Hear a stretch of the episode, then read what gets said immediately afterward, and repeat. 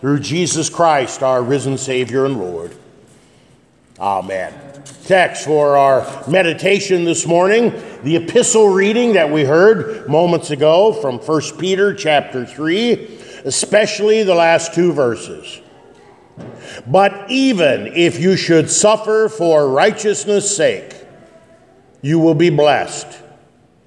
Have no fear of them, nor be troubled. But in your hearts, regard Christ the Lord as holy, always being prepared to make a defense to anyone who asks you for the reason, for the hope that is in you. So far, our text, dear brothers and sisters in Christ. For the last several months, I have heard a phrase again and again and again. Maybe you have too. It's a phrase that is very common, very common in our mind, very common in our heart, and very common now on our lips. Hey, you think the Huskers might turn things around on the football field this fall? I hope so. You think we're ever going to get a break from this crazy heat and humidity? I hope so. You think we'll ever see $2 gas again or $1.99 a pound bacon? Huh, I hope so. There's a lot of that kind of hope going around, and I suppose it's always going around, isn't it? That's how we generally use the word hope. We hope something might happen. We maybe wish something would happen, but we really don't know. It, it might happen, it might not.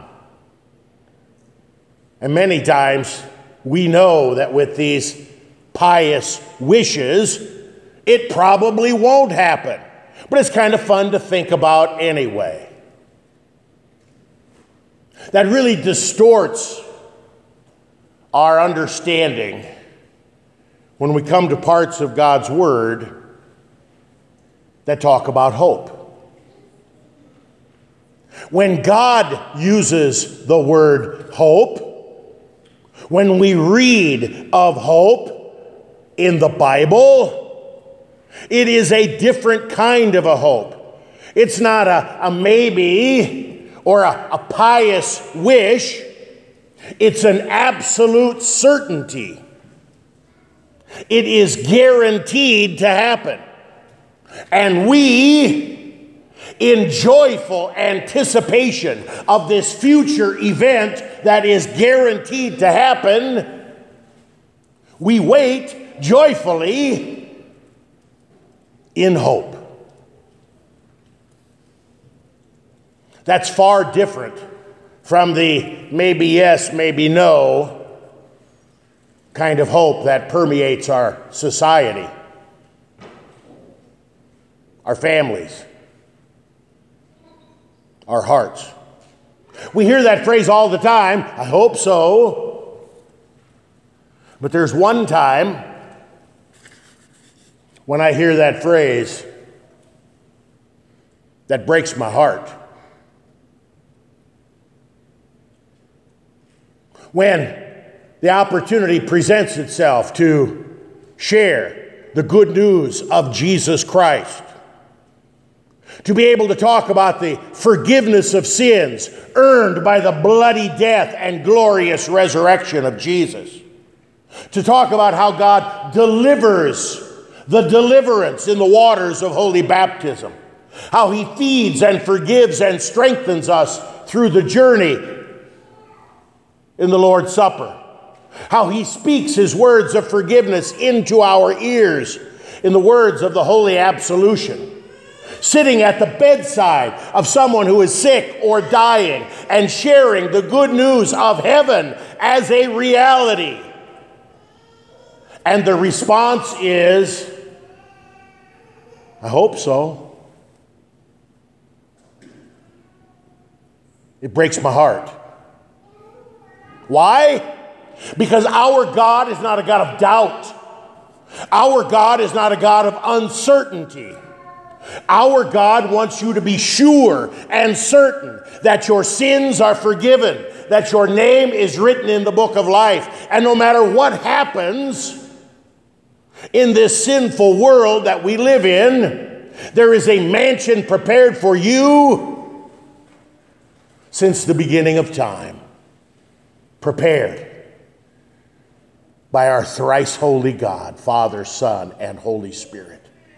This is our hope.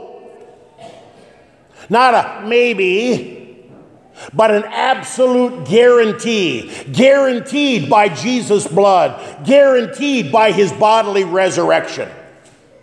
My friends, this is our hope. We wait joyfully in anticipation of this guaranteed future event. Heaven forever with our Lord and Savior Jesus. This is hope. This is what God desires for you. So, what's the problem?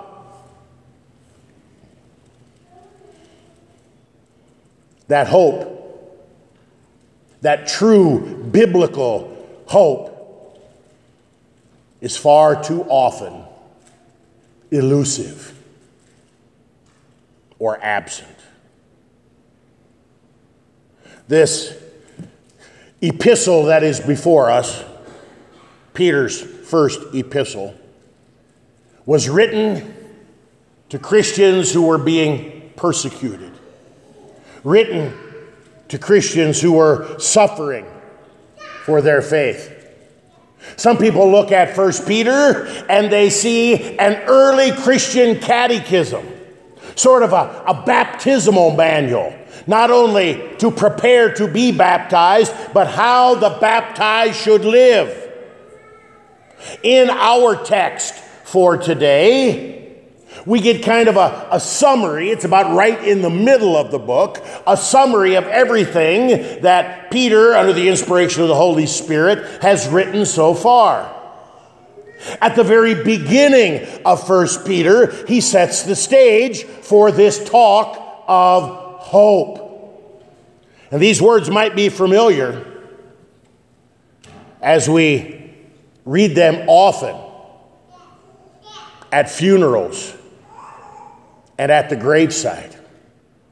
1 Peter chapter 1 Blessed be the God and Father of our Lord Jesus Christ According to his great mercy, he has caused us to be born again to a living hope through the resurrection of Jesus Christ from the dead, to an inheritance that is imperishable, undefiled, unfading, kept in heaven for you, who by God's power are being guarded through faith for a salvation ready to be revealed in the last time.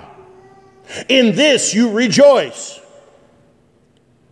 Though now, for a little while, if necessary, you have been grieved by various trials, so that the tested genuineness of your faith, more precious than gold that perishes though it is tested by fire, may be found to result in the praise and glory and honor at the revelation of Jesus Christ. Though you have not seen him, you love him. Though you do not see him now, you believe in him and rejoice with joy that is inexpressible and filled with glory, obtaining the outcome of your faith, the salvation of your souls. What awesome words of encouragement for us right here, right now, who live in a sinful world who face trials and tribulations, sometimes sufferings and persecutions every day. Know who you are. You have been born again into a living hope through the resurrection of Jesus Christ from the dead. This, as Pastor Moline would say, is reality for you. My friends, what is it for you that robs you of this God given hope? What is it for you that gets in the way of the joy of knowing that your sins are forgiven and your name is written in the book of life? What is it that makes you forget about the hope that God has given you? Well, in our text for today, we get kind of a laundry list. Encouragement for this is how a Christian should live, but on the flip side, the things that constantly tempt us, constantly rob us of the hope that God desires for each one of his children. Finally, all of you have unity of mind. What do you think? Unity of mind. We can't even agree on which sports team to root for. How in the world can we have unity of mind on important stuff? God calls us to be united in mind. That means we should abhor divisions. We should Pray that God would remove the chaos and anarchy that is so prevalent in our world. We strive to bring about this unity of mind with others. And unless we are united in our own mind, how can we be that leaven in the lump of the world that permeates this God given unity. We can't create unity, it's a gift from God. All we can do is mess it up. But we can acknowledge this unity that comes from Christ in His Word, and we can strive to live under that Word and in that unity of mind that God gives us. Sympathy. Well, that's pretty easy, isn't it? Somebody dies, and you go to the store and you send them a sympathy card, right? Well, maybe you're like me. Oh, yeah, I meant to send that card. I, I just didn't quite get around to it. I meant to make a phone call. I meant to make a visit. Hey, I was going to make a dozen cookies and take it over to their house. Why do you think these things don't happen? Because we are so caught up with ourself. We are so self centered. We live in this I, me, we little cocoon even to the point where we don't notice or care when someone else is hurting. What else does Peter point out that robs us of our hope in Christ? Finally, all of you have unity of mind, sympathy, brotherly love. Well, we could all move to Philadelphia, right? The city of brotherly love. What does it mean that we should have brotherly love? We should love others at least as much as we love ourselves. But again, there's the problem, isn't it? We live in an age of self love. Everything that you read, everything that you hear encourages you to love yourself. This narcissistic age that we live in is only growing and growing and growing. And it is the opposite of what God desires for His children, and it robs us of our hope. All we think about is ourselves. And to actually love in a tangible way somebody who's not me, that comes easy. It's easy because it's a part of our old Adam or old Eve. The list goes on brotherly love, a tender heart. A tender heart. My friends, what happened to our tender heart? Many of us had one at one time.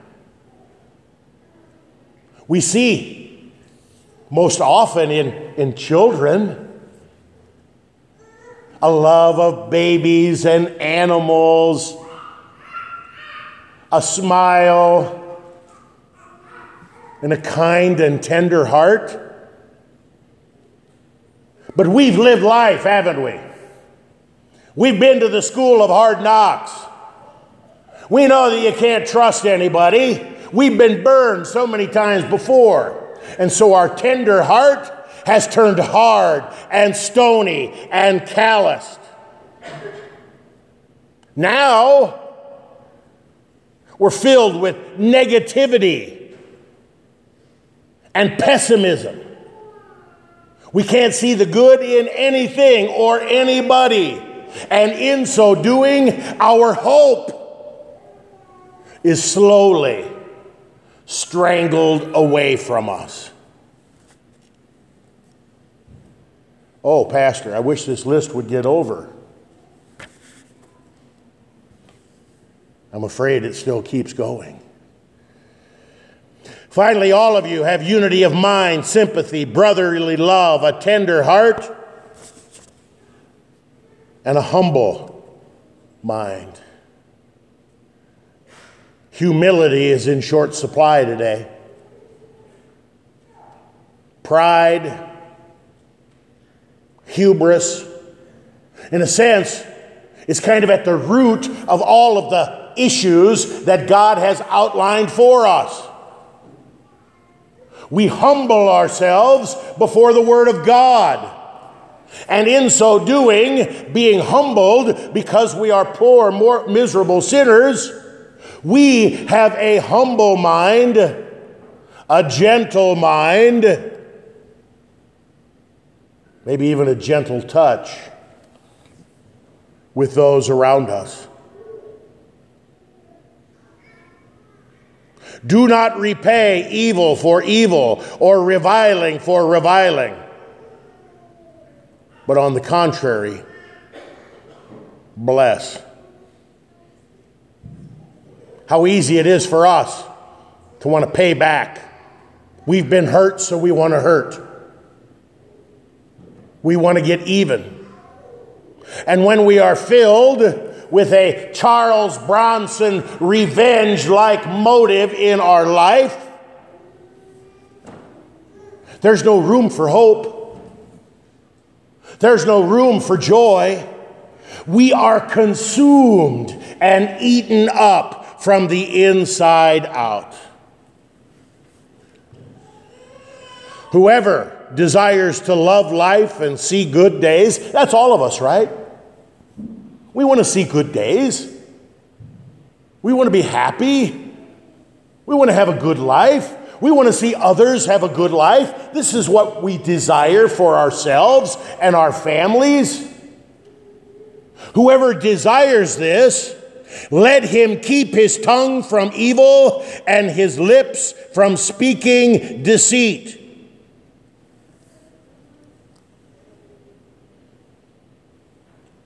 It's pretty hard to read those words or hear those words without thinking about social media. We say things online or in an email or in a text message that we would never say to someone face to face. We have dozens or hundreds or thousands of friends, and yet we have no relationships, real relationships with anyone. We gossip. We slander. We tear down rather than build up. We put the worst construction on everything. And we can't wait for the next time to post. Maybe I'll get a lot of likes or retweets.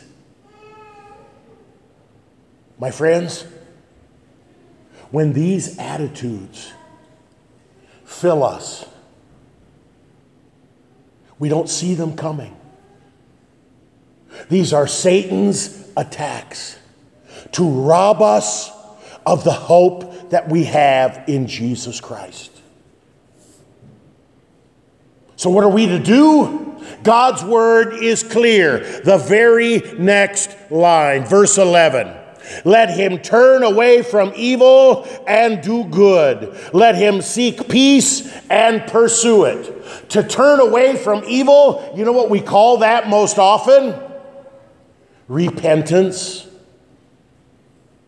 Repentance. It's an about face. It's an about face. It's a change from the direction we're going. We can't do it ourselves. God, in His love and mercy, turns us around. He calls us to repentance. He calls us to hear His Word of God. He calls us to open our eyes and our hearts to the things, the schemes, and works of the devil that are robbing us of our hope. My friends, God wants us not only to be at peace, at peace in our hearts through the forgiveness of sins, at peace with God, knowing that we have an advocate with the Father, Jesus Christ, at peace with those around us as we strive to live this life, forgiving one another as Christ has freely forgiven us. God not only wants us to be at peace. He wants us to pursue it. He wants us to chase after it. He wants us to be people of peace, the peace that surpasses all understanding, forgiveness, life, and salvation in and only in Jesus Christ. And when we have that peace, no matter what suffering should come, even if you should suffer for righteousness' sake, you will be blessed. And one of those blessings is that God drives our worry and our fear out of us. He says, Have no fear of them, nor be troubled. God's word teaches us that perfect love drives away all fear. Jesus Christ is perfect love. You know what it looks like. It looks like the Son of God in the flesh, suspended, naked between heaven and hell, bleeding and dying for the life of the world. You know what this blessing looks like. It looks like Jesus, the Lamb of God who was slain, but now lives and reigns for all eternity. It looks like the waters of holy baptism that we return to each and every day.